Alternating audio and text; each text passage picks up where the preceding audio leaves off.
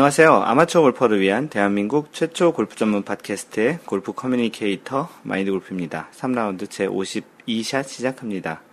전국과 전 세계에 계신 마인드 골프 애청자 여러분, 그동안 잘 지내셨는지요?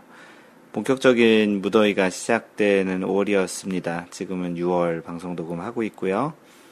어, 예년에 비해서 조금 더 더웠다고 합니다. 마인드 골프가 지난해 3월에 거의 10년 만에 이제 한국에 들어온 이후로 본 날씨로도 30도 이상이 5월이었던 경우가 그렇게 많지 않았던 것 같습니다. 예전에 또 생각을 해보면 말이죠.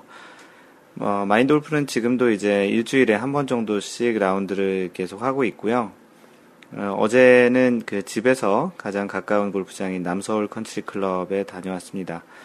남서울 컨트리 클럽은 매경 오픈을 매년 그 KPGA 대회를 하고 있는 골프장으로 또 유명한데요. 그 처음 가보는 골프장에 그 초대를 회원제라서 초대를 받아서 라운드를 했습니다. 어, 일반 골프장 대비 좀 전장이 길기도 하고 전통이 오래돼서 그런지 그 골프장이 오래 좀 돼서 그런지 나무들도 참 이쁘게 잘 자라 있더군요.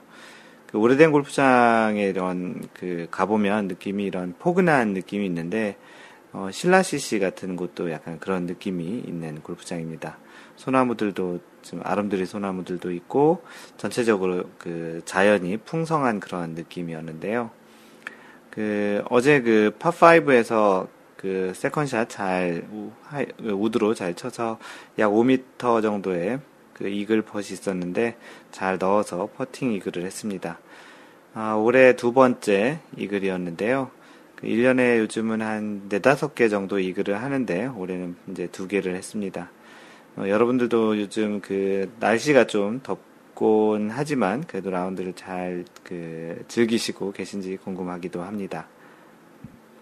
다소 덥긴 하지만 그래도 7월, 8월 한 이제 한 그 더위에 한가운데 있게 되면은 더 덥기 때문에 지금이라도 그 기회가 된다면 자주 라운드를 하시기를 권장해 드리고요.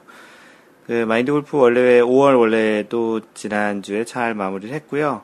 6월 원래 공지부터 알려드리고 조금 있다가 그 골프 마법사님이 올리신 5월 원래회 후기로 5월 원래가 어떻게 됐었는지 알려드리도록 하겠습니다.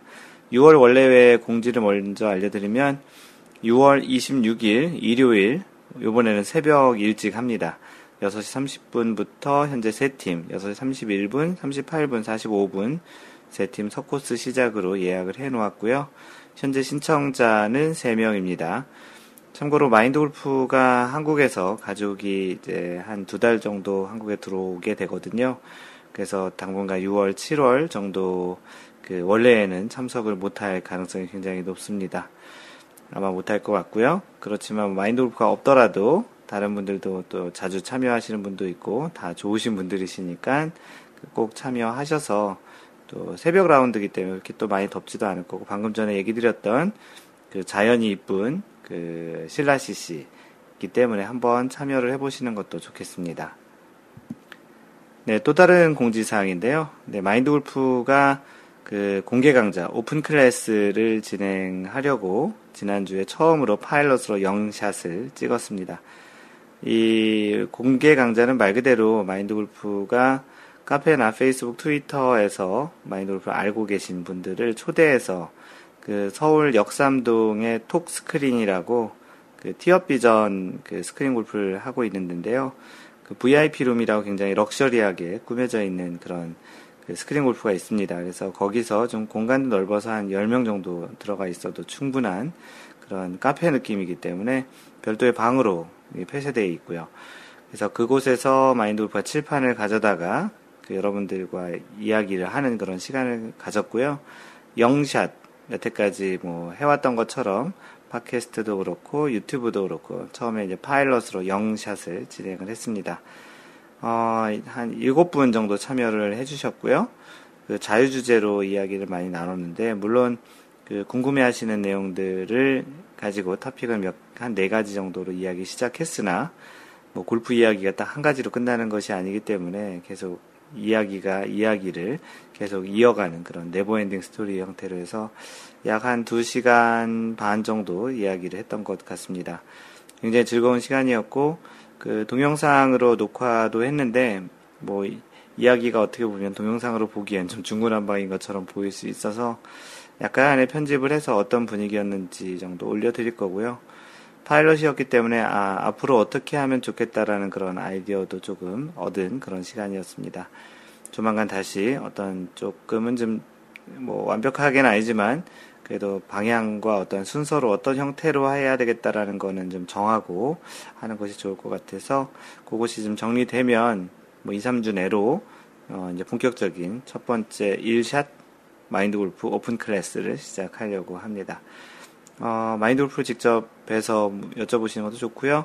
또 골프를 좋아하고 정말 배려하는 골프를 하시는 분들이 나오시 같이 하시기 때문에 굉장히 또 좋은 그런 기운 또 공감할 수 있는 그런 시간이 돼서 좋을 것 같습니다. 다음번 1샷 진행할 때 다시 공지를 할 거고요. 그때 많이들 참석해 주시기 바랍니다. PGA 소식을 전해드리겠습니다. 그 조던 스피스가 지난 1월 어, 현대 토너먼트 오브 챔피언스에서 우승한 이후에 한동안 좀 부진하다가 지난주 어, 딘앤 델루카 인비테이셔널에서 시즌 두 번째 우승을 했습니다. 3라운드에서 예전과 같은 안정적인 샷. 마인드 골프가 개인적으로 생각하기에 조던 스피스는 화려한 샷보다는 안정적인 샷인 것 같습니다. 화려한 샷은 현재 세계 랭킹 1위인 음, 제이슨 데이가 좀 그런 면에서는 화려한 샷을 하는 것 같고요. 그래서 안정적인 샷으로 마지막 라운드 결과 2위 해리스 잉글리시와 세 타 차 마이너스 17, 17 언더파로 우승을 했습니다. 예, 이번 우승으로 조던 스피스는 10주 연속 1위를 유지하고 있는 제이슨 데이와 1.80포인트 차이로 좀 차이를 좁혔고요. 10위권 내에서의 별다른 변동, 순위 변동은 없었습니다. 한국 선수의 순위는 안병훈이 27위, 김경태, 요즘 저, 일본 투어에서 잘 활약, 그, 좋은 활약을 보이고 있는 김경태가 37위, 그 유러피언 투어에서 연속 두 번의 우승을 했던 왕정훈이 74위, 최경주 111위, 김시우 147위, 배상문 164위, 노승열 258위입니다. 요즘 뜨고 있는 선수들이 조금 젊은 선수들 중에 안병훈, 김경태, 왕정훈 선수가 있네요. 어, 현재 이번 주에 진행하고 있는 대회는 더 메모리얼 토너먼트고요. 다음 대회는 페덱스 주드 세인 아, 페덱스 세인트 주드스 클래식이 다음 주에 열리게 됩니다. LPGA 소식을 전해드리겠습니다. 어, 지난주 LPGA 볼빅 챔피언십, 어, 볼빅 챔피언십은 우리나라 그 볼빅 공을 만드는 곳에서 스폰을 하는 것이고요. 그 아리아 주 타누간이 세계 대회 연속 우승을 했습니다. 그 태국 선수로 첫 LPGA 우승을 한 다음에 그 다음에 이제 LPGA 첫 우승자가 세계대회 연속 우승한 거는 처음인 것 같은데요. 이 상승세가 4승까지 이어질지도 궁금합니다. 그 한국 선수로는 김효주가 선두와 8타차 공동 6위를 했고요. 전인지가 공동 11위에 올랐습니다. 요즘 한국 선수의 우승이 조금 좀 뜸해진 그런 LPGA입니다.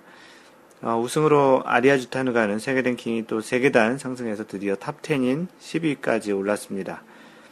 10위권 내에서의 변화는 브룩 핸더슨이 2계단 상승해서 4위에 올랐고요. 장하나는 1계단 상승하며 8위에 있습니다. 어, 여전히 1위는 리디아고이고요. 32주, 이제 20주만 더하면 1년이 되네요. 그 2위 박인비와는 4.58포인트, 꽤 포인트 차이가 그 넓어졌습니다. 10위권 내에서의 한국 선수는 박인비 2위, 김세영 5위, 전인지 7위, 장하나 8위, 양희영 9위, 10명 중에 50%인 5명이 한국 선수입니다. 지금 열리고 있는 대회는 샵라이트 LPGA 클래식이고요. 다음 대회는 KPMG 위민스 PGA 챔피언십이 열리게 됩니다. 네, 골프 업계 소식을 전해드리는 시간인데요. 어, 오늘은 골프 드라이버샷 평균 비거리 어, 증가폭이 미미하다라는 그런 제목입니다.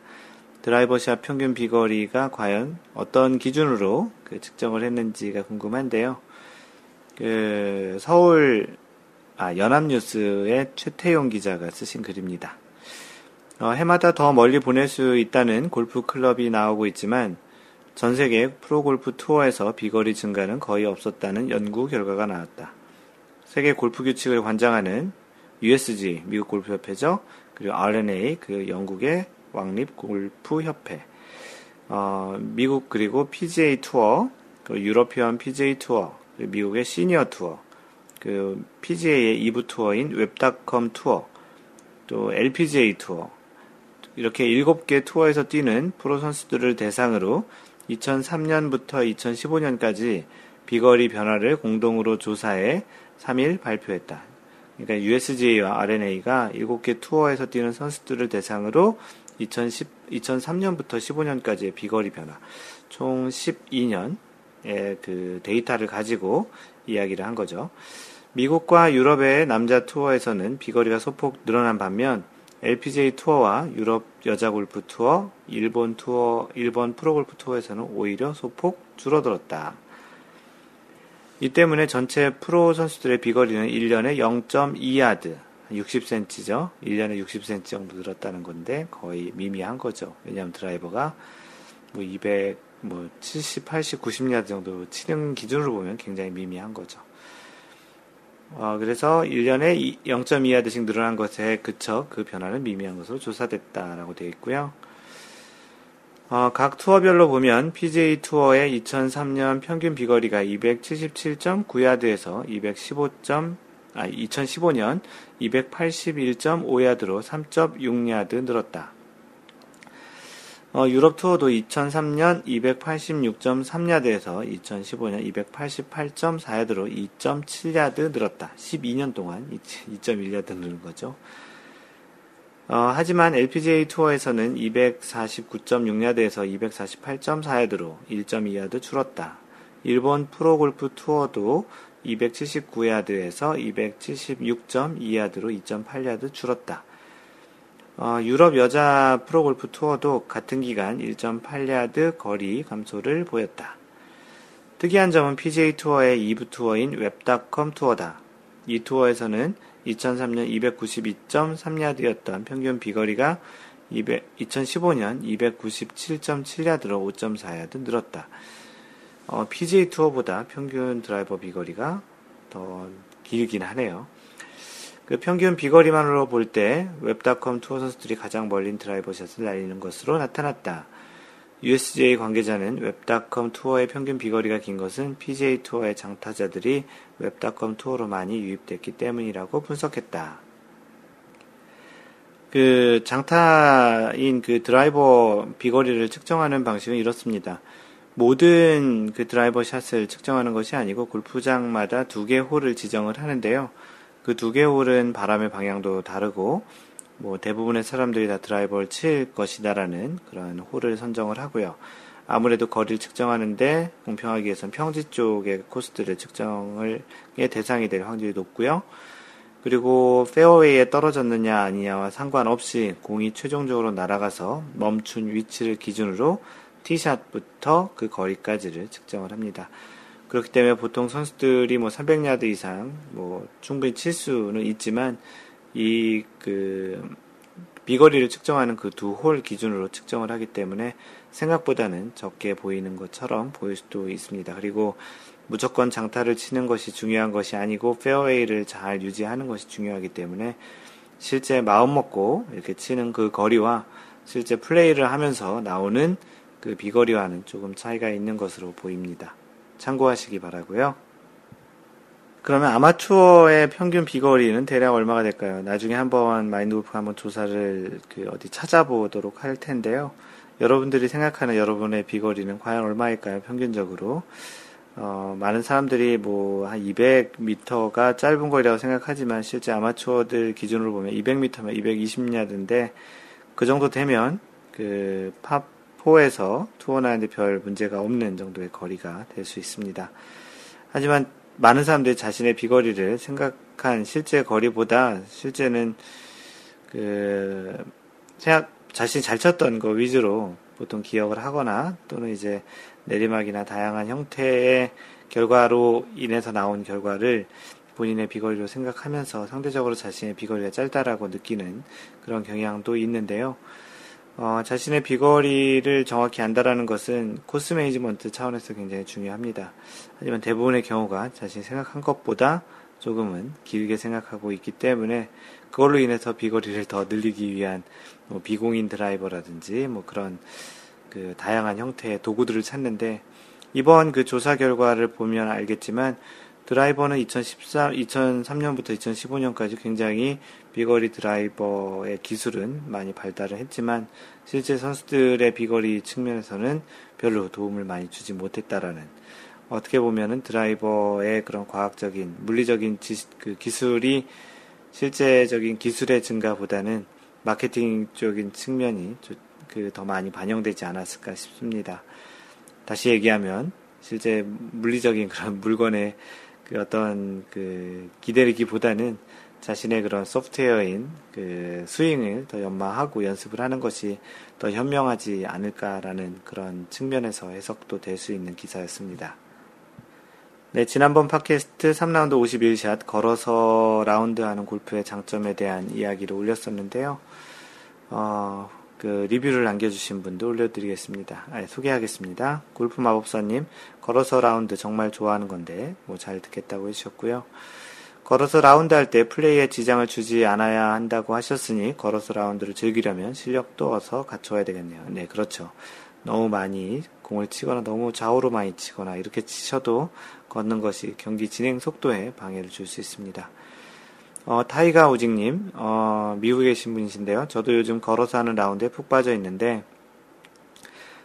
그래서 카트도 하나 마련했습니다. 타진도 올려주고요. 4개 발짜리 있는 카트인데 아주 좀 좋아 보이네요. 어, 좀 힘들어도 생각도 많이 하게 되고, 운동도 되는 것 같아 좋습니다. 라고 해주셨고요. 예, 주신님, 어, 제가 목캔디라도 한 통 사드려야 되겠습니다. 너무 긴 글 읽어주셔서 고맙습니다. 네, 주신님 글이 상대적으로 좀 다른 글들에 비해서 길긴 한, 하고요. 다음에 한국 오시면 목캔디 꼭 한 통 사가지고 만나러 오시기 바랍니다. 마인드골프도 목 관리에 좀 신경을 쓰도록 하겠습니다. 카페에 인사 올리신 분들이 많이 있는데요. 좀 소개하겠습니다. 제이 헐크님, 어, 안녕하세요. 아내 때문에 골프 시작한 아저씨입니다. 마인드 골프님과 이야기하다가 본 카페에 가입하게 되었습니다. 잘 부탁드립니다. 네, 마인드 골프와 이런 일로 알게 되신 분이신데요. 어, 굉장히 독특하게 보통은 남자가 먼저 시작하거나 이렇게 하고, 그 다음 아내가, 아내에게 권유하고 이런 경우들이 일반적인데, 어, 이 제이얼크님께서는 아내분이, 아내분 때문에 골프를 시작하셨다고 하네요. 어, 마인드 골프와 뭐 직접적으로 자주 뵙기도 하지만 또 이렇게 카페 통해서 뵙는 것도 또 색다르니 자주 놀러 오시기 바랍니다. 스스럼님이신데요. 요즘 눈이 아파서 스마트폰을 오래 볼 수가 없어요. 그러던 중에 팟빵에서 마인드 골프를 1샷부터 듣다가 오늘 검색해서 가입하게 되었습니다. 좋은 방송 잘 듣고 있습니다. 앞으로도 마인드 골프님 방송 듣고 더 즐거운 라운딩, 라운드죠. 라운드가 되길 기대합니다. 네, 팟캐스트 잘 들으셨고요. 1샷이 정말 오래 전 2011년이니까 이제 5년 다 돼가는데요. 1샷 참 옛날 얘기인 것 같습니다. 마인드오프도 언제 예전 팟캐스트 한번 들어보긴 해봐야 되겠네요. 느낌이 굉장히 다를 것 같은데 네, 팟캐스트 계속 잘 들어주시고요. 카페도 자주 보셨으면 좋겠습니다. 주흘사님이시고요. 유튜브 동영상보다 알게 되어 가입했어요. 비거리에 관심이 많습니다. 피팅에도 관심이 많습니다. 많은 지도 편달 바랍니다. 네, 유튜브 동영상 통해서도 이렇게 들어오시는데요. 카페에 오신 거 환영하고요. 어, 이제 마인드 골프의 오픈 클래스를 시작을 하면 또 그, 그곳을 통해서 오실 분들도 또 있을 것 같긴 합니다. 반갑습니다. 주흘사님. 다이아몬드님이시고요. 안녕하세요. 올해 만 40세 최주용입니다. 용인 처인구에 거주하며 골프는 약 4년 정도 된 것 같습니다. 타수는 백돌입니다. 축구하다 쇄골 골절 입고 타수가 더 떨어졌네요. 감각 센서가 망가졌어요. 앞으로 잘 부탁드립니다. 네, 이 다이아몬드님께서 호두아빠님 소개로 들어오셨고요.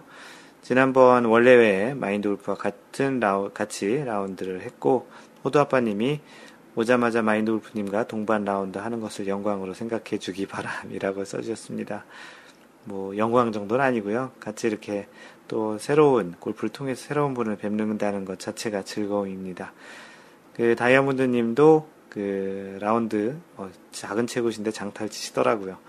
어, 즐겁게 라운드 했고요. 또 다음 원래나 그 카페에도 또 오시면 고맙겠습니다. 펜다님이시고요. 팟캐스트 검색해서 그 옛날 영샷부터 방금 전에 얘기 드렸죠. 진짜 옛날입니다. 5년 전이면 옛날 영샷부터 순서대로 듣다가 카페에 있다는 거 알게 돼서 가입했습니다. 카페에 있다라는 얘기를 몇샷 정도에 했었는지 기억이 잘 나진 않는데요.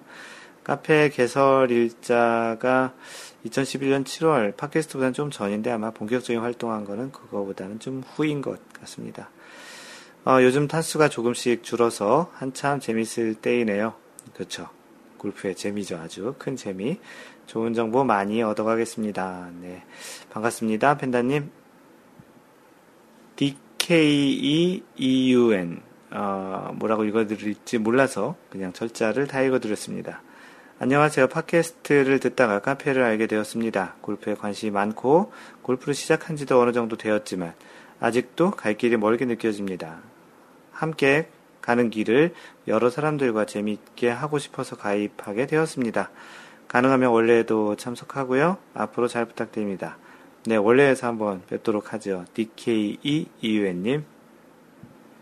다음은 들깨님이시고요. 가입했습니다. 어제 공개 강좌에 참깨님 지인으로 들렀던 저에게 매주 매우 좋은 시간이었습니다.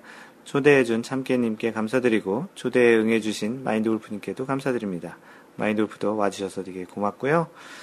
그 공개 강좌에 좀 즐거운 그런 소재거리들이 많이 있을 것 같아서 좀 기대도 되기도 하고요. 그 정말 마인드 골프가 또 새로운 형태의 그 소통 공간으로서 그 오픈 클래스를 진행하는 것에 많이들 지지를 해주시고 참여를 해주시기를 다시 한번 부탁드립니다. 네, 올려주신 사연들 소개하겠는데요. 골프 마법사님, 휴일 아침의 par three라는 제목입니다. 모처럼 긴 연휴의 끝이 아쉬워서 어제 오늘 동네 파스리에 다녀왔습니다.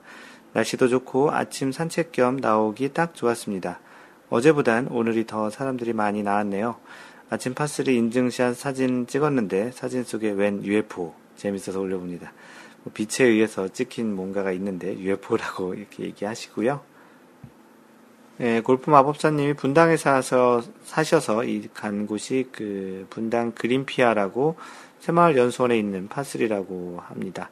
마인드 골프도 최근에 한번 잠깐 다녀왔었는데요. 뭐 길이는 아주 길지 않지만 아담하게 쇼게임 연습하기에는 괜찮은 곳인 것 같습니다. 어, 휴일 아침에 이렇게 운동 삼아 다녀오는 것도 괜찮을 것 같고 혹시 분당 쪽에 살고 계시거나 직장이 요 근처이시면 아침에 그런 산책 삼아 다녀오시고 출근하는 것도 괜찮을 것 같네요. 네, 다음은 그 하나 아빠님께서 올리신 라운드의 어떤 변화에 따라 스코어의 영향이 크신가요? 라는 질문을 올려주셨습니다. 안녕하세요. 지난 토요일 오전에 라운드를 다녀왔습니다. 사진은 9번 홀 파5 사진입니다. 날씨가 참 좋았습니다. 어, 미국에 계시니, 뭐, 날씨는 당연히 좋았겠죠. 어, 16번 홀에서, 그, 아, 캐나다인가? 아니, 캐나다가 아니고, 좀 멕시코인가? 어떤 분하고 좀 약간 헷갈리는, 헛갈리는 부분이 있는데, 어찌됐든, 이쪽 북미 대륙에 계신 분 확실합니다. 16번 홀에서 소나기가 내렸지만 전체적인 날씨는 신선하고 선선하고 적당한 햇빛이 있는 플레이하기 최고였습니다. 다만 아쉬운 점은 앞팀은 4명, 저인 2명이라 기다리는 상황이 반복되었습니다. 9번 홀이 끝나고 앞팀의 양보로 먼저 플레이를 하게 되었습니다. 밀리지 않다 보니 리듬감도 끊기지 않아 스코어도 전반보다 좋아지고 있었습니다. 두 명이 치다 보니 플레이 속도가 빨라 다른 앞팀을 따라잡게 되었습니다. 세, 세 명의 팀이었는데 전부 골프 시작한 지 얼마 안 되는 것 같았습니다. 티샷을 여러 번 치고 죽지 않은 잘못 친 공을 죽지 않고 가버리는 게 아니, 아니겠습니까? 전 공이나 주워 담아야, 주, 주워 담아야겠다는 생각으로 가보니 이거 웬 거입니까? 떡하니 있는 range ball. 아, 이래서 여러 번 막 치고 줍지도 않으시는구나. 어느 정도 정체가 되었는지 상상에 맡기도록 하겠습니다. 새로운 앞팀을 만나 리듬감을 다시 잃어버리고 어제의 라운드를 마감했습니다. 본론으로 돌아와서 전 이렇게 기다리는 상황이 되면 리듬감을 잃게 됩니다. 앞팀이 양보를 해주면 다시 찾기도 하고 못 찾기도 합니다. 이 기다림을 어떻게 활용해야 될까요? 다른 분들은 어떤 변화들로 인해 라운드 혹은 스코어의 영향을 받으시나요? 혹시 리듬감을 잃지 않는 좋은 방법이 있으시면 공유 부탁드립니다. 라고 올려주셨습니다. 네, 여러분들이 그 이에 대한 의견을 올려주셨는데 한번 다른 사람들의 생각도 어떤지 한번 들어보는 것도 괜찮을 것 같아 다 소개를 해보도록 하겠습니다. 어, 주시님께서는 라운드 페이스 변화에 따라 바뀌는 리듬감을 유지할 수 있는 방법은 정말 포괄적이고 추상적일 것 같네요. 그런 상황에도 흔들리지 않는 멘탈을 소유한다면 꼭 그 특정 상황 이외의 상황에서도 유연한 정신적 대처가 가능할 듯 합니다. 그 말이야 쉽게 하자면 뒷팀이 급히 따라오는 건 앞팀이 너무 늦게 치건 아, 아 뒷팀이 늦게 따라오던 앞팀이 너무 늦게 치던 신경을 쓰지 않고 내 플레이만 하라고 할 수도 있겠으나 다소 현실을 반영하지 못한 말일 것 같습니다. 그래도 결국엔 앞팀이 느려서 게임에 지장이 생겨도 최대한 아무 일 없던 것, 없던 듯 대수롭지 않게 받아들이는 자세가 필요할 수밖에 없을 것 같습니다. 성을 내고 앞팀이 어쩌네 저쩌네 평가하고 slow play를 증명하며 자꾸 의식할수록 내 골프가 점점 어려워지는 것 같습니다. 골프가 차분한 마음을, 마음에서 잘 되는 것인데 앞이 느리다고 의식할수록 마음이 급해지고 내 리듬 템포가 빨라지니까요. 저도 평일 퇴근 후 라운드를 엄청 많이 해봤기 때문에 위에 쓰신 글에 대한 상황을 많이 공감합니다. 미국이나 이쪽 서양 쪽에서는 뭐 이런 플레이가 또 가능하죠. 해질녘 18호를 다 돌고 싶은데 앞에서 막히면 퇴근 후 스트레스 풀러온 골프가 되려 스트레스로 돌아오기도 해서요.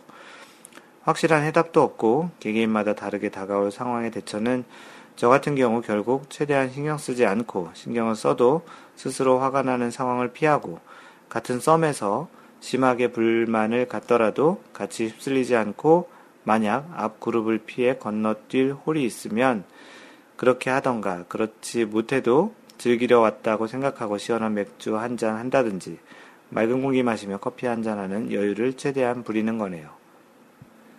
그런 가운데 내 차례 샷을 할 시에 심호흡도 하고 최대한 이전의 리듬과 몸과 정신을 비슷하게 맞춰서 치시려는 걸 의식하며 좋은 결과가 있었을 때 자꾸 스스로에게 잘했다, 괜찮다라는 주문을 넣어주고 나중에 비슷한 상황이 왔을 때도 이래서 내 샷이 흔들리지 않는다는 징크스를, 좋은 징크스네요. 징크스를 만들어가도 좋을 것 같습니다. 골프가 멘탈인 만큼 자기 암시나 비슷한 상황에서 비슷한 확률의 결과가 게임을 움직일 때가 많은 것 같습니다. 참 주옥 같은 말씀이신 것 같네요. 어, 골프 마법사님께서는 수많은 라운드 중에 이런 라운드도 있구나 하고 편하게 받아들이려고 합니다. 참 마음 넓으신 생각이시죠? 워너비 탐님께서는 앞팀이 느려서 못 가게 되면 이제는 그러려니 하고 나만의 루틴을 지키며 치려고 하고 여유를 가져보려고 하지만 느린 앞팀 때문에 뒷팀의 푸시를 받게 되면 마음이 급해지면서 멘탈이 여전히 흔들리게 됩니다. 내가 느려도 나 몰라라 치는 철면피는 아니더라도 앞조가 느려서 뒷조가 압박을 하는 경우에는 평정심을 유지했으면 하는데 쉽지 않은 걸 보면 참 골프는 어렵습니다. 선수들도 이런 것들이 잘 컨트롤이 안 되는 경우도 있는데 아마추어, 뭐 직업으로 하지 않는 이런 아마추어는 어떻게 보면 당연한 것으로 받아들여야 되겠죠. 호두 아빠님, 저도 위와 같은 상황에서 어떻게 해야 하는지 궁금한 사람 중에 하나입니다. 저는 성격이 급한 것은 아닌데 약간의 심리적 압박을 받으면 공이 안 맞습니다. 대부분 멘탈이 약하다고 하는 것이 이러한 심리적인 압박에 무너지는 것을 말하는 것이겠지요. 심리적으로 흔들리면 골프가 안 되는 이유를 마인드 골프님이 가장 잘 이해하고 있을 것 같은데요. 비법을 공개해 주세요. 그래서 호두 아빠님이 이번에 마인드 골프 오픈 클래스에 오셔서 이 질문을 하셨었는데요. 약간의 좀 답이 되셨는지 모르겠는데요. 또 그 오픈 클래스 강의 영상을 찍어 놓은 것을 한번 다시 한번 볼 필요도 있을 것 같습니다. 테바 선글라스님, 어, 저는 못 쳐서 그런지 그냥 잡담하고 놀아요. 신경 쓰며 스트레스만 받죠. 제 샷에 많은 영향을 주는 건 동반자입니다. 비매너적 행동들이라고 하셨고요. 골프 치는데 공을 어떻게 하진 않지만 상대적으로 그 직접적인 물리적인 접촉이 없지만 상대적인 영향을 많이 주는 운동이 골프입니다. 네, 주신님이 올려주신 건데요. 그 다음 주에 열리는 KPMG 위민스 PGA 챔피언십 그 관전이라는 제목인데 이게 메이저 대회 중에 하나죠.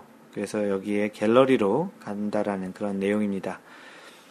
LPGA 5대 메이저 중 하나로 내달 미국 워싱턴주 사할리 컨트리클럽 6,668야드 파 73이네요. 실제로 파 70이지만 보너스 파5 하나 추가했다고 합니다.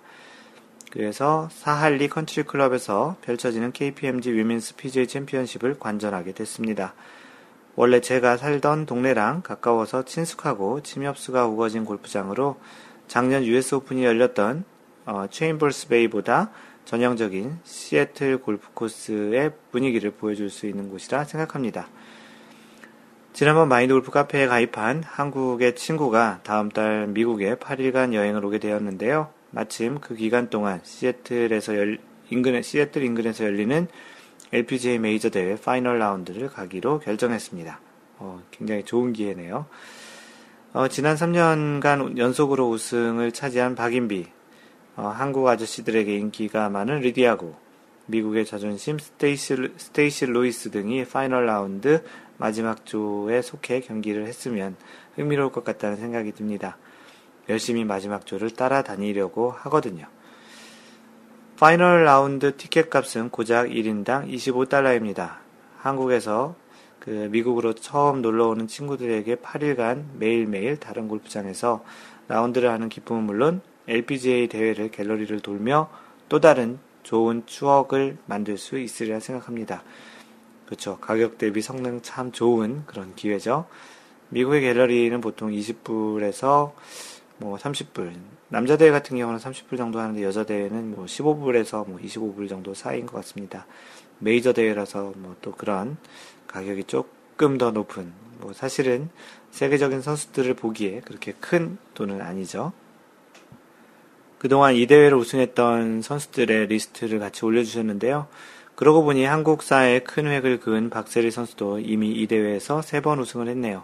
LPGA 역사상 최고로 꼽히는 애니카 소렌스탐 역시 세 연속 우승을 기록했고요. 만약 이번에 박인비 선수가 또다시 우승을 한다면 전 세계 골프계에서 큰 이슈가 될 것으로 보입니다. 반면 소렌스탐의 역대 기록을 충분히 뒤엎을 수 있는 기량과 나이를 가진 리디아고가 이 메이저 대회 우승을 차지한다면 현재 세계 랭킹 1위로서 앞으로 새로운 역사를 써나갈 선수로 더욱 부각될 것 같습니다. 번외로 어, 또한 한국서 놀러오는 친구와 매일 색다른 골, 곳에서 골프 라운드 및 각 지역 운치 관광을 위해 계획을 세웠는데요. LPGA 관전과 더불어 매일 바쁘게 돌아다니며 좋은 그린에서 골프 칠 생각에 기대가 매우 크네요. 친구에게 필드 레슨과 여행 가이드 역할을 똑똑히 합니다. 역시 여행은 가기 전에 준비하며 설레는 기분이 반은 되는 것 같습니다. 주 시애틀에 놀러 오실 분 계시면 미리 연락 주십시오. 이렇게 해놨고요. 정말 마음으로 빨리 가보고 싶은데요. 어, 이 사진, 그, 구글맵에 그, 골프를 언제, 어느 날, 어디서 칠 건지를 이렇게 쭉 해놨는데, 어, 시작일이 Day one이 6월 11일. 네, 다음 주부터 이제 본격적인 그 투어, 일종의 투어를 돌게 됐네요. 굉장히 부럽고요. 즐거운 시간 보내시고 나중에 꼭 그 후기 올려주시면 고맙겠습니다. 네, 다음은 디니 지니님의 사연이고요. 최근 3회 필드라운드 기록이 116타, 108타, 106타입니다.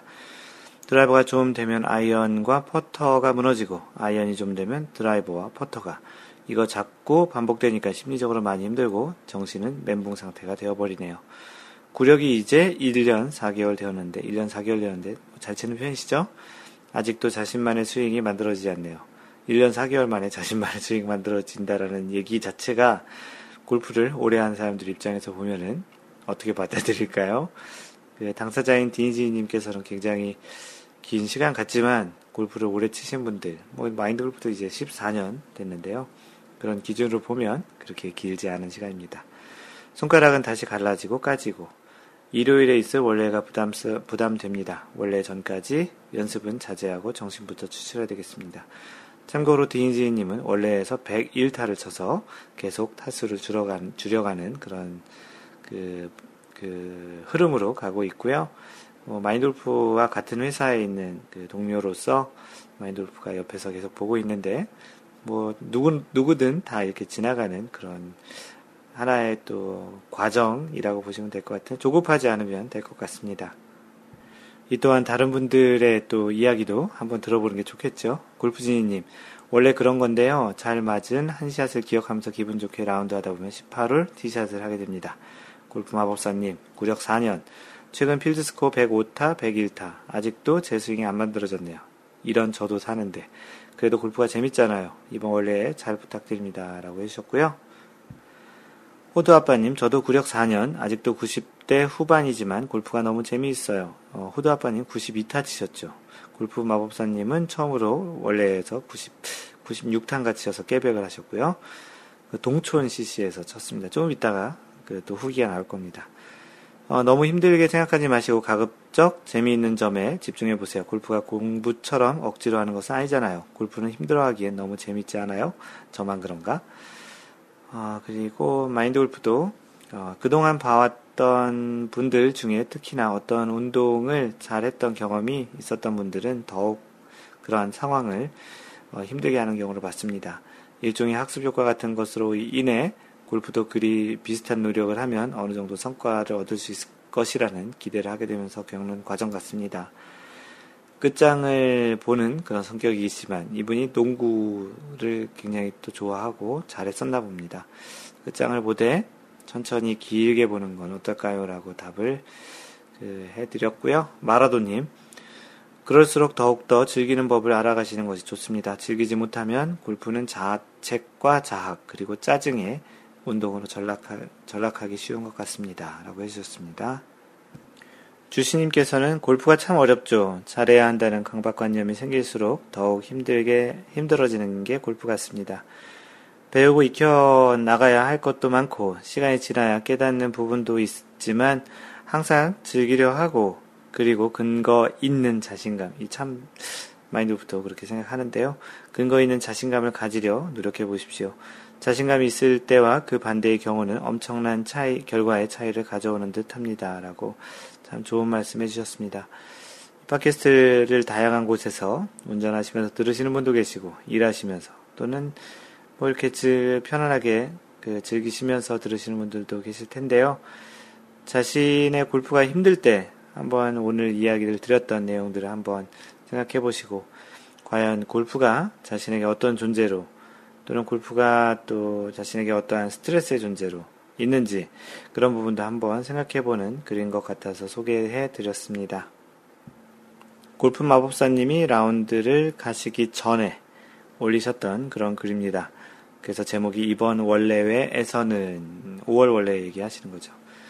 어, 1년 넘게 원래를 다니면서도 아직까지 원래회 백타를 못 깨고 있는 골프 마법사입니다. 이번 원래에서는 정말 백타를 깨보고 싶지만 동촌 CC 역시 쉬운 골프장은 아니라는 후기들이 많아서 욕심을 가슴 속에 깊숙이 담아두고 아래의 것들만 해보려고 합니다. 그 이제 인용을 한 내용인데요. 그 mid high handicapper의 목표는 보기가 되어야 한다. 더블 보기 이상을 하지 않고 보기를 지키려, 지키면서 기회가 왔을 때 파를 놓치지 않는 것이 course management의 기본이 되어야 한다. 그렇게 했을 때 90타가 적힌 스코어 카드를 받을 수 있다. 이 얘기에 그래서 쉽지, 않, 쉽지 않겠지만 매홀 보기를 목표로 홀에 도전해 보려고 합니다. 그리고 양파 없는 플레이를 위해 노력합니다. 라고 각오를 다지셨고요.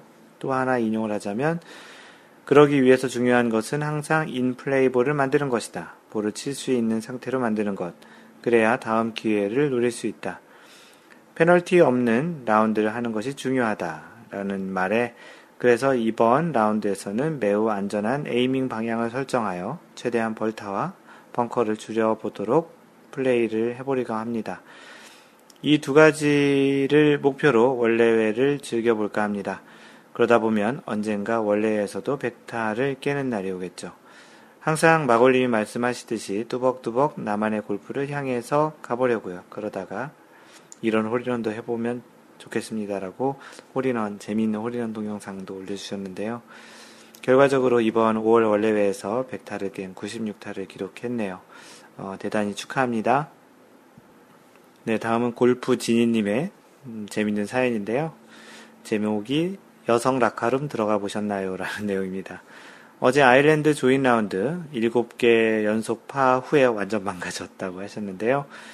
어, 조인 라운드 마치고 라커룸으로 동반자 한 명과 들어갔는데 라커룸마다 문이 닫혀 있고 라커 번호가 이상해서 돌아보니 동반자가 뒤로 막 뛰어서 돌아서 뛰어나가고 있었습니다. 아이쿠야, 이거 뭔가 잘못됐구나 하면서 저도 급하게 나오, 돌아 나오는데 여성분들이 막 들어오더라고요. 까딱했으면 성범죄로 오해받을 수도. 앞으로는 라운드 끝내고 라카룸 잘 찾아 들어가야 되겠습니다. 그런데 여성 라카룸은 문이 다 있는 건가요? 마인드골프도 가보지 않아서 모르겠는데 그 혹시 여자분들 중에 그런 답을 해주실 수 있는 분들은 올려주셔도 좋겠습니다. 뭐 여자분들은 또 남자의 라카룸이 어떻게 생겼는지 모르겠을 텐데요. 그 남자 여자 라카룸이 좀 다른가 보네요. 네, 골프 마법사님이 답을 달아 놓으셨네요. 그 여성 라카룸에는 섹션별로 문이 달려 있습니다. 평소엔 열려 있지만 혹시 수리나 수선을 필요해서 수리하시는 분이 들어오시면 문을 닫아주고 안에 잠시 있으라고 여직원이 안내해 줍니다. 천만다행으로 문이 닫혀 있을 때 들어가셔서 사셨네요. 아, 그런 이유 때문에 별도의 문이 있다라는 거네요. 좀 이해가 됩니다. 골프마법사님 고맙습니다. 라운드 후기인데요. 주신님께서 나인홀 토너먼트를 하며라는 주제로 글을 올려주셨습니다. 알래스카는 이제 백야가 시작되고 있습니다. 새벽 4시면 환해지고 밤 11시에도 골프공 날아가는 게 보이는데요. 골프 치기 참 좋네요. 아마 앞으로 해가 계속 더 길어지, 길어지겠네요. 엊그제 제가 살고 있는 곳에서 55마일, 약 85km 떨어진 골프장에서 수요일 밤 나인홀 팀 토너먼트 한다고 이메일이 날아왔고, 오랜만에 그런 분위기 속에 라운드를 해보고 싶어서 나인홀 치자고 장거리를 운전해 갔습니다. 대단하시네요. 한국 기준으로 뭐 100km 정도는 뭐 많이들 가기도 하죠. 미국 기준으로 보면 그런 동네 골프장, 마인드골프가 어제 다녀온 남서울 컨트리 클럽 같은 그런 골프장이 많진 않죠. 어, 어, 골프장 연습 그린에 골프 보드 몇 대가 보였습니다. 사진에 있는데 그 타고서 이렇게 전 다니는 전동 전기로 충전돼서 다니는 그런 보드 같은 건데요. 일반 카트보다 렌트비가 좀 더 비싼데 타본 사람 경험담을 들으니 운전도 쉽고 재밌었다고 합니다. 정말 cool하지요. 저도 조만간 체험해봐야 되겠습니다. 그 뭐라 그러죠? 이렇게 서서 이렇게 쭉 타는 그런 거 있잖아요. 전기, 전기로 그런 거랑 좀 비슷한 건데요. 그 2인 1조 scramble shotgun 방식으로 게임을 하였고 저는 매너 좋으신 핸디 13에 50대 미국인과 한 팀이 되었습니다. 같이 플레이하는 다른 두, 두 명, 맥스 and 셜리라는 친구인데 인근 고등학교에서 골프 선수를 하고 있는 아이들이었습니다. 골프 실력에 너무 구애받지 않은 채 평일 저녁 산보하듯 골프장에 나와 남녀노소 모두 즐기는 컨셉이라 분위기도 화기애애하였습니다. 저는 유일한 동, 동양인으로서 약간의 낯설음도 있었지만 시애틀에서 해왔듯 나름 어우러져 들어갔습니다. 경기 결과는 어, 나인홀 팀 스코어 그로스 35타로 12팀 중 가장 낮았지만 넷 스코어를 반영해 순위를 매겼기에 비교적 핸디가 낮은 저희 팀은 그냥 클럽하우스 식당에서 감자튀김 먹으며 다른 사람들 열심히 박수를 쳐줬습니다. 지난번 골프 매너 관련 게시글과 연결지어 이번에 라운드를 하며 비교되는 점들도 눈에 띄었는데요. 같은 썸이 된 고등학교 두 명은 학교에서 체계적으로 배우는 아이들이지요. 역시나 사소하게 드러나는 작은 하나하나의 에티켓이 제 눈에 들어왔을 때 속으로 너무 기뻤습니다. 아, 얼마 만에 이런 분위기에서 라운드를 하는 건가. 매번 오늘은 몇 불짜리 할까 으쓱대기도 하며 남 공칠 때 회방 놓는 걸 골프의 재미이자 미덕으로 아는 사람들과 쳐오다 제 마음이 정화되는 기분을 느꼈답니다. 그 아이들은 티박스나 그린에서 타인이 샷을 할 때는 시야에서 완전히 벗어나 있는 게 의식적으로 느껴졌고 가급적 등 뒤편에 멀찌감치 서 있었습니다. 물론 제가 샷할 때 적막이 흐르는 느낌 역시 너무 오랜만이었습니다. 이게 당연한 건데 이상하지요. 스크램블 방식인지라 짧은 par four에서도 짧아도 더 정교한 골퍼는 먼저 티샷을 해 페어웨이를 지키고 저는 질러가는 전략으로 갔는데 그날은 제 마음도 편안하다 보니 공도 잘 맞았는데요.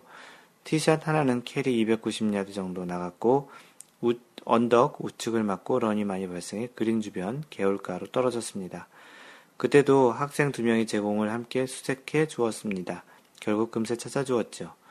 이 또한 제가 최근에는 경험하지 못한 광경이었습니다.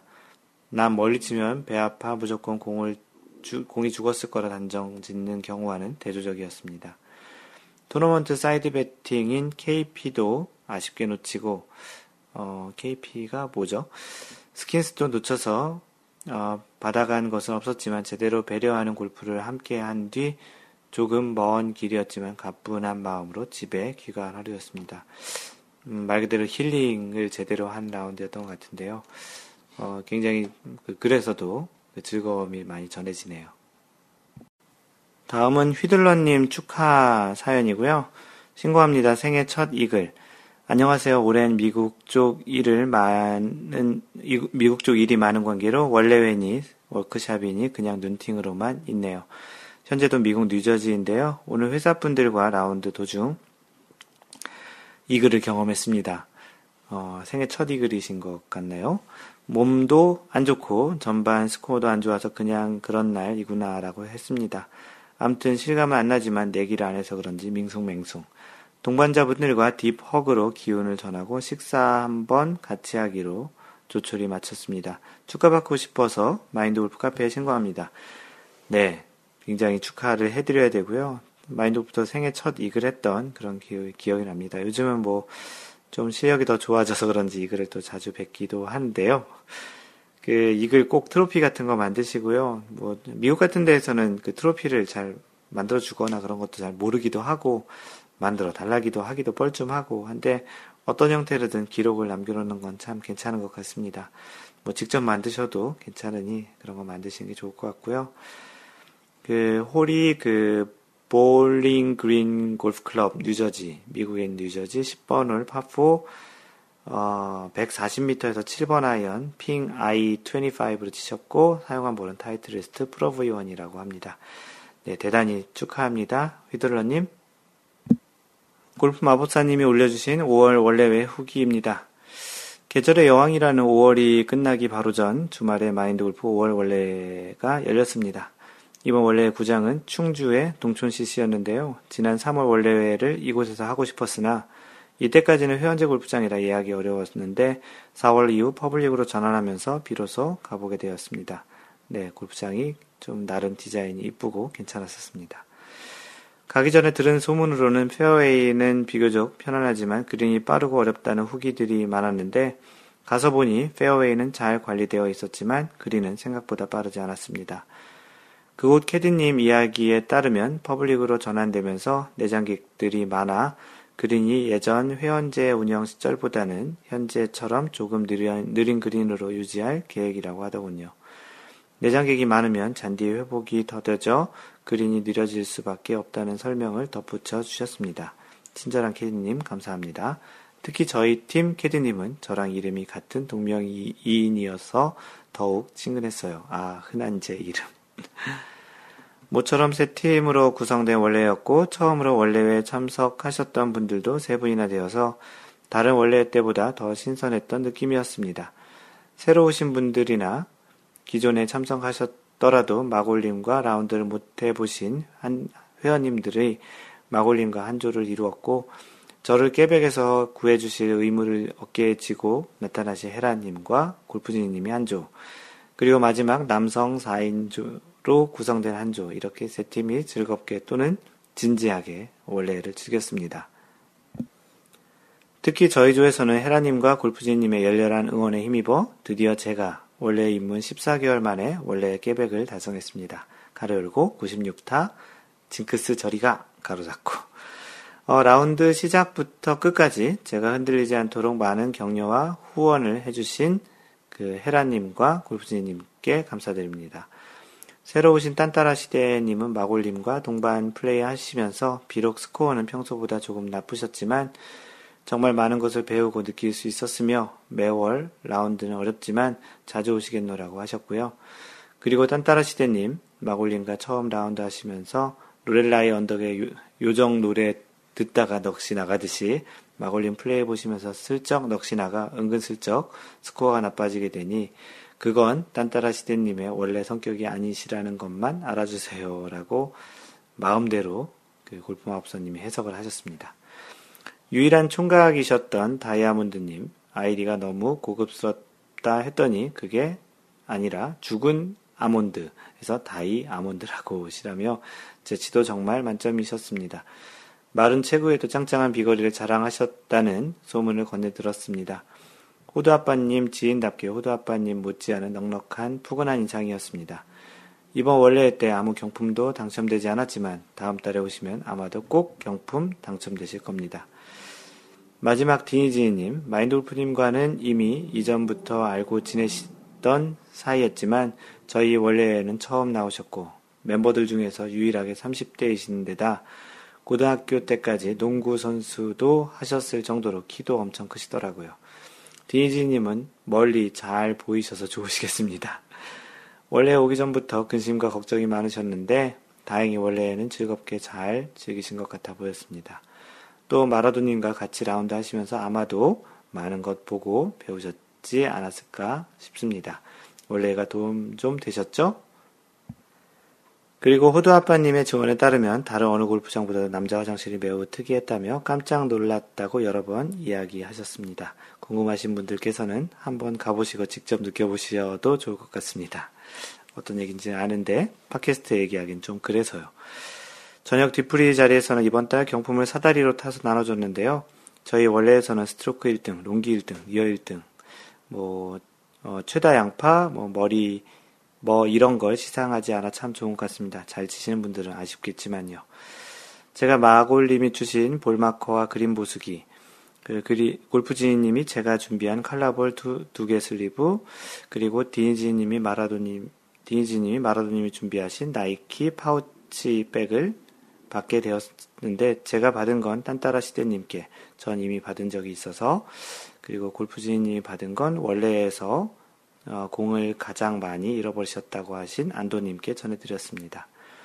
정말 해가 길어져서 라운드 끝내고 저녁 먹고 자리에서 일어났는데도 아직도 해가 다 기울지 않았더군요. 항상 기다린 만큼 많은 즐거움을 주는 원래였었던 것 같습니다. 다음 달은 더운 날씨를 고려해서 6월 26일 일요일 새벽 티타임으로 어, 신라CC 어, 확정했고요. 배려하는 골프, 마인드 골프가 필요하신 분들 많이 와주세요라고 글을 마무리했습니다. 예약도 열심히 해주시고 전체 그 진행 오거나이즈도 해주시고 이렇게 후기도 항상 남겨주셔서 대단히 고맙고요. 그 다른 분들도 많이 고마움을 느끼고 있을 거라 생각을 합니다. 네, 다음은 제이헐크님께서 가입하자마자 올려주셨던 질문이신데요. 골프 이거 정말 궁금하다에 올려주신 질문입니다.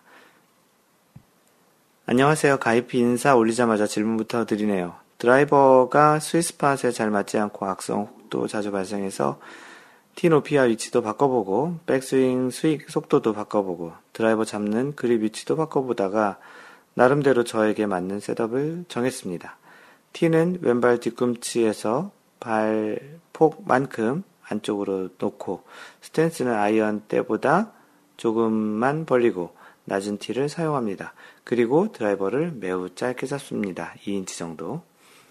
이렇게 하면 스위스팟에 잘 맞는 편이고 훅도 많이 줄어듭니다. 그런데 드라이버 끝이 몸쪽으로 많이 나와 있어서 스윙 시에 조금 불편합니다. 그래서 클럽 fitting을 통해 지금 드라이버 샤프트를 잘라낼지 아니면 샤프트 길이가 짧은 미니 드라이버를 구입할지 고민하고 있습니다. 고민 해결 부탁드려요 라고 글을 올려주셨습니다. 네, 주시님께서 주신 답변은 클럽을, 샤프트를 좀 함부로 자르는 건 좋지 않다. 그, 뭔가 좀 안 좋았던 그런 주변 사례들을 좀 봤다라는 그런 내용들을 얘기하셨고요. 그, 마인드 골프는 약간 다른 이야기를 좀 이야기를 드렸습니다. 근데 일단 뭐 미니 드라이버라는 게 있는지 또 궁금하기도 하고요.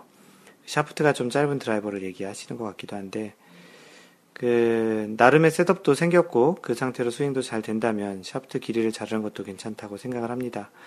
스윙 전에 어떤 부분이 조금 신경이 쓰이면 스윙에 영향을 미치니 짧게 샤프트를 조정하고 나면 그 부분에 생각을 덜 하게 되지 않을까요?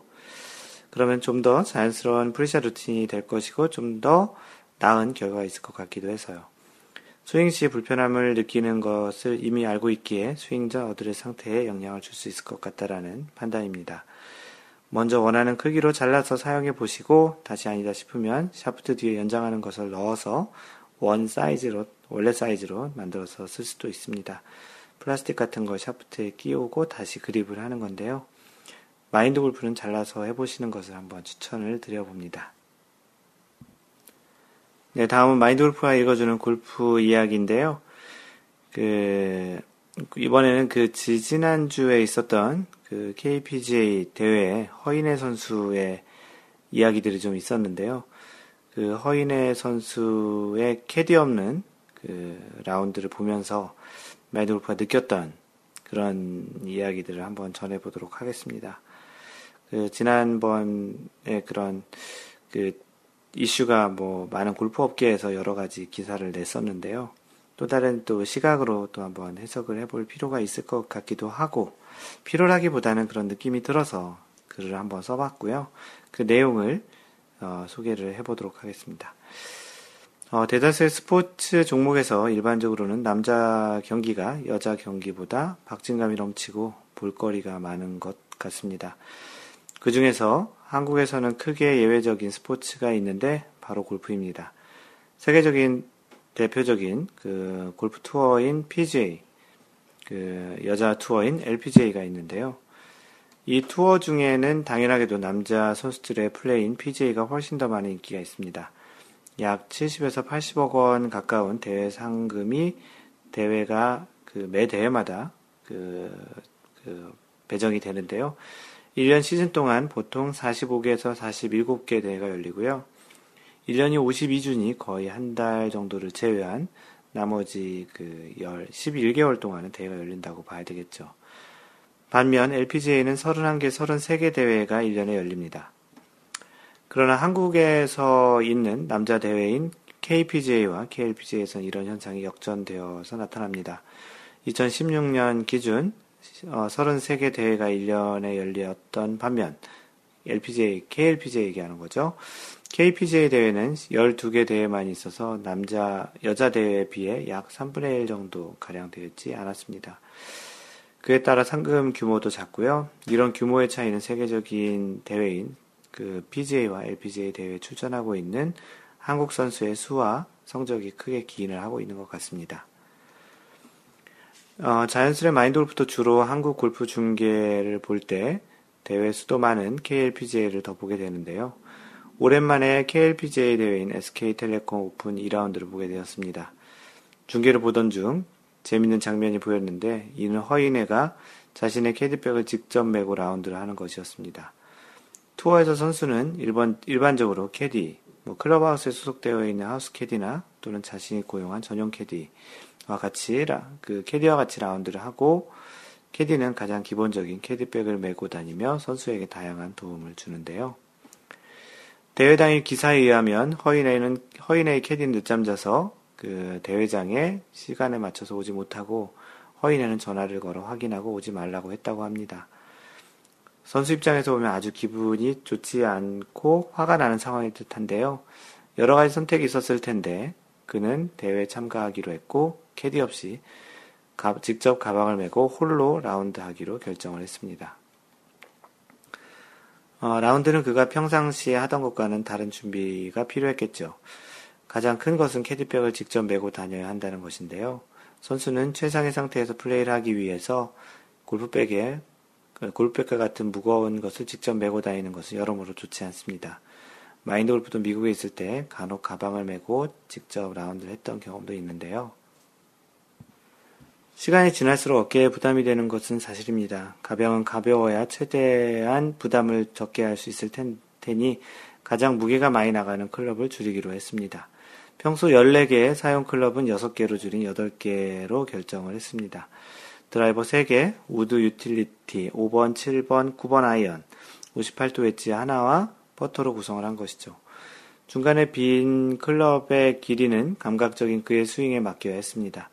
클럽 개수도 중요하겠지만 18홀 약 4시간에서 4시간 반 정도 메고 다녀야 할 클럽 무게로 인해 경기력 저하도 생각하지 않을 수 없었겠지요. 공도 3개로 줄였고 30도까지 오르는 날씨에 많이 필요했을 물도 최소로 줄이고 중간 물을 제공하는 곳에서 최대한 이용하려고 했습니다. 이 와중에 허인에는 191야드 파3 8번 홀에서 최소 평소 그 6번 아이언으로 할 그 클럽이 없어서 5번 아이언으로 컨트롤 샷 한 것이 홀인원으로 이어지는 기쁨을 맛볼 수 있었습니다. 전반에 두 개 오버를 한 성적을 후반에 무려 7타를 줄이며 대회 당일 daily best와 더불어 멋진 경기로 마무리한 것이죠. 그의 플레이와 기사를 보면 여러 가지를 생각하게 합니다. 골프는 역시 창의적인 플레이가 많이 필요한 운동이라고 합니다. 평소 14개의 클럽을 가지고 다니는 마인드 골프도 라운드당 한 번도 사용하지 않은 클럽이 있기는 합니다. 하나 가지고 있는 하이브리드와 lob 웨지인데요. 하이브리드는 대부분 3번 우드로 커버를 하고 꼭 필요한 거리와 라이일 때만 사용하다 보니 횟수가 적은 것 같고 lob 웨지는 정말 띄워서 공을 세워야 하는 절대적인 순간에만 사용하거나 간혹 턱이 높은 벙커에서 사용하곤 합니다. 어찌 보면 실수를 줄이려는 접근에서의 클럽 선택인 듯 하지요. 평소에도 아이언 선택에서는 고정적인 거리의 고정적인 클럽보다는 공이 있는 라이, 방향, 트러블 지역의 위치, 핀 위치, 그리고 그날의 컨디션 등을 모두 감안한 선택을 합니다. 그래서 어떤 클럽으로 거리를 얼마 치느냐는 질문에는 엉뚱한 대답 같지만 상황에 따라 다르다라는 말밖에는 못할 것 같네요. 허인회는 이날 선수로 정확하게 치는 샷을 해야 하는 상황에 더더욱 상상력이 필요한 샷을 했어야 했을 것입니다. 게다가 거리와 그린 라이, 주변 환경 정보를 정확히 알려줘야 하는 캐디도 없으니 더 그랬을 것이고요. 여러분들도 가지고 다니는 클럽 중에 필드 라운드 중 사용 안 하는 클럽이 많이 있겠죠. 평소에도 다른 선수들과는 다른 형태의 플레이 방식을 하는 그가 이번 라운드를 통해 많은 화제를 만들었습니다. 이러한 화제들은 대부분 좋은 이야기들로 꾸며져 있고 허인의 선수를 돋보이게 하는 효과가 있었습니다. 마인드골프도 이번 계기로 허인의 선수를 더 좋아하게 되긴 했고요. 하지만 한편으로는 이런 생각도 하게 됩니다. 과연 허인의 2라운드 결과가 좋지 않았다면 기사와 각종 평은 조금 달리 나왔을 수도 있다는 것 말이죠. 이런 말이 있지요. 성공한 사람의 과거는 비참할수록 아름답다는 것처럼 결과가 좋은 사람의 과정은 다른 사람들이 보는 시각에서 어려울수록 그 결과가 빛을 더 발하는 것 같다는 것입니다. 만약 그가 그의 직접 백을 메고 한 라운드의 결과가 좋지 않았다면 한편으로는 왜 주변에서 또는 그 하우스 캐디라도 고용해서 라운드를 하지 않았나라는 등의 이야기가 나왔으리라 생각을 해보기도 합니다. 왜 무리를 해서 그런 결, 상태로 라운드를 해서 좋지 않은 결과를 야기했느냐 등의 말이죠. 어떤 현상을 부정적으로 보는 것은 아니지만 때로는 조금은 다른 시각으로 바라보는 것도 같은 현상에서 배울 점이 있다는 생각이 듭니다. 대다수의 많은 사람들이 하는 결정은 경험적인, 통계적인 측면에서 도출이기에 상대적으로 안정적인 결과를 얻게 됩니다. 반대로 조금은 튀는 색다른 결정은 그러한 불안정하거나 위험을 다소 감수를 해야 하는 결정을 해야 되기도 하고요. 아마추어에게 골프는 그런 측면에서 무리를 하거나 안정적이지 않은 상태를 만드는 것은 좋지 않습니다. 모험을 하는 것도 필요한 순간이 있겠지만 준비가 되지 않은 도전은 무모함으로 돌아오고 각종 벌타와 타수 증가와 연결이 되고 결국 마음이 편치 못한 상황이 될 수 있죠. 이번 허인회 선수의 플레이를 단순한 화제거리로 볼 수도 있지만 자신의 골프 측면에서 생각을 해보는 것도 좋을 것 같습니다. 업데이트가 있는데요. 이 글은 사실은 그 2라운드가 끝난 시점에 썼었는데요. 원글을 썼던 것은 2라운드 플레이가 끝나던 시점이었는데, 어, 3라운드에서 허인회는 2라운드의 후유증인 어깨 통증으로 나인홀 라운드 이후 경기를 포기했다고 합니다. 3라운드에서는 하우스 캐디와 같이 했으나 2라운드에서 무리를 했던 것이 좋지 않은 결과가 있었던 것 같네요. 아쉽네요.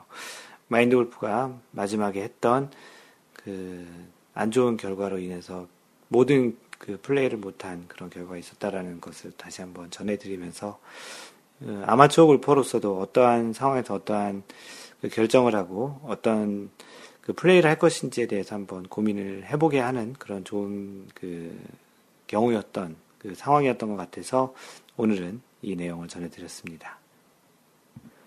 네, 다음은 마인드 골프가 읽어주는 골프 룰북 시간이고요. 이제 거의 골프 룰북을 다 다뤄가고 있는데요. 이제 규칙 30조를 읽어드리겠습니다. 규칙 30조는 3볼, 베스트볼, 및 포볼 매치 플레이, 매치 플레이 방식을 얘기하는데요. 그 중에 3볼, 3볼은 거의 플레이하지 않는데, 뭐 매치 플레이 방식 중에 3볼은 한 사람이 다른 두 사람과 각각 하는 매치 플레이입니다. 두 사람과 편을 해서 혼자 하는 게 아니고 그 A는 B와 또 C와 또 B는 A와 또 B는 또 C와 이렇게 하는 게 three ball 플레이고 그다음 또 베스트 볼 플레이는 또 이제 그 두 사람 그 잘 친 샷을 기준으로 하는 그런 매치 플레이 방식을 얘기하는 것이고요. 네, 오늘은 그 중에 3볼 매치 플레이 방식에 대한 설명을 드리겠습니다. 총칙. 골프 규칙은 다음 특정 규칙에 모순되지 않는 한 3볼, 베스트볼, 4볼 매치에도 그대로 적용된다. 30-2항. 3볼 매치 플레이. 첫 번째, 정지하고 있는 볼을 상대방이 움직이거나 고의로 접촉한 경우에 대한 내용입니다. 상대방의 규칙 18-3B에 의하여 18-3B가 뭐냐면 매치 플레이에서 상대방 캐디 또는 휴대폰에 의해서 그 볼을 찾는 중이 아닐 때 이제 볼을 건드렸을 때에 대한 상황들입니다. 볼을 찾는 중이 아닐 때 이제 매치 플레이에서 공을 이제 상대방 캐디 또는 휴대폰에 의해서 공의 방향이 바뀌거나 건드려졌을 때입니다. 그래서 18-3B에 의하여 어, 1벌타를 받은 경우 그 벌은 접촉되거나 움직여진 볼의 소유주인 플레이어와 매치의 플레이어와의 매치에만 영향을 받게 된다. 그러나 다른 플레이어와의 매치에서는 벌이 없다. 그 말이 이제 세 명일 때 A가 B와 이런 관계였을 때 그 경기에는 영향이 있지만 C와의 관계에서는 영향이 없다라는 거죠. 볼이 우연히 그 상대방 B항을 얘기합니다. 볼이 우연히 상대방에 의하여 방향이 변경되거나 정지된 경우 플레이어의 볼이 우연히 상대방 또는 그의 캐디 그 또는 그 휴대품에 의하여 방향이 변경되거나 정지된 경우에는 누구에게도 벌이 없다. 플레이어는 그 상대방과의 매치에서 어느 편이든 다음 스트로크 하기 전에 그 스트로크를 취소하고 원구를 최후로 플레이했던 지점에 되도록 가까운 곳에서 벌없이 볼을 플레이하거나 볼이 있는 상태 그대로 플레이할 수 있다. 그러나 다른 상대방과의 매치에서는 볼이 있는 그대로의 상태로 플레이하지 않으면 안 된다라고 되어 있습니다. 이 3볼 매치 플레이 같은 경우는 실제 경기에서도 볼 수도 없, 거의 없고 실제 하는 경우도 많지 않기 때문에 참고로 이런 매치 플레이 방식이 있고 룰에는 이런 것들이 적용된다라고 참고로 알고 계시면 됩니다. 마인드골프의 블로그는 마인드골프.net에서 보시면 되고요. 그 페이스북은 마인드골프의 그 페이스북을 라이크 하시면 되는데 페이스북에서 마인드 골프를 검색하시면 됩니다. 예, 트위터에서 마인드 골프를 그 팔로우하실 분들은 트위터에서 그 마인드 골퍼를 팔로우하시면 됩니다. 그리고 카페는 네이버에서 마인드 골프 카페 또는 cafe.naver.com slash mindgolfer이고요.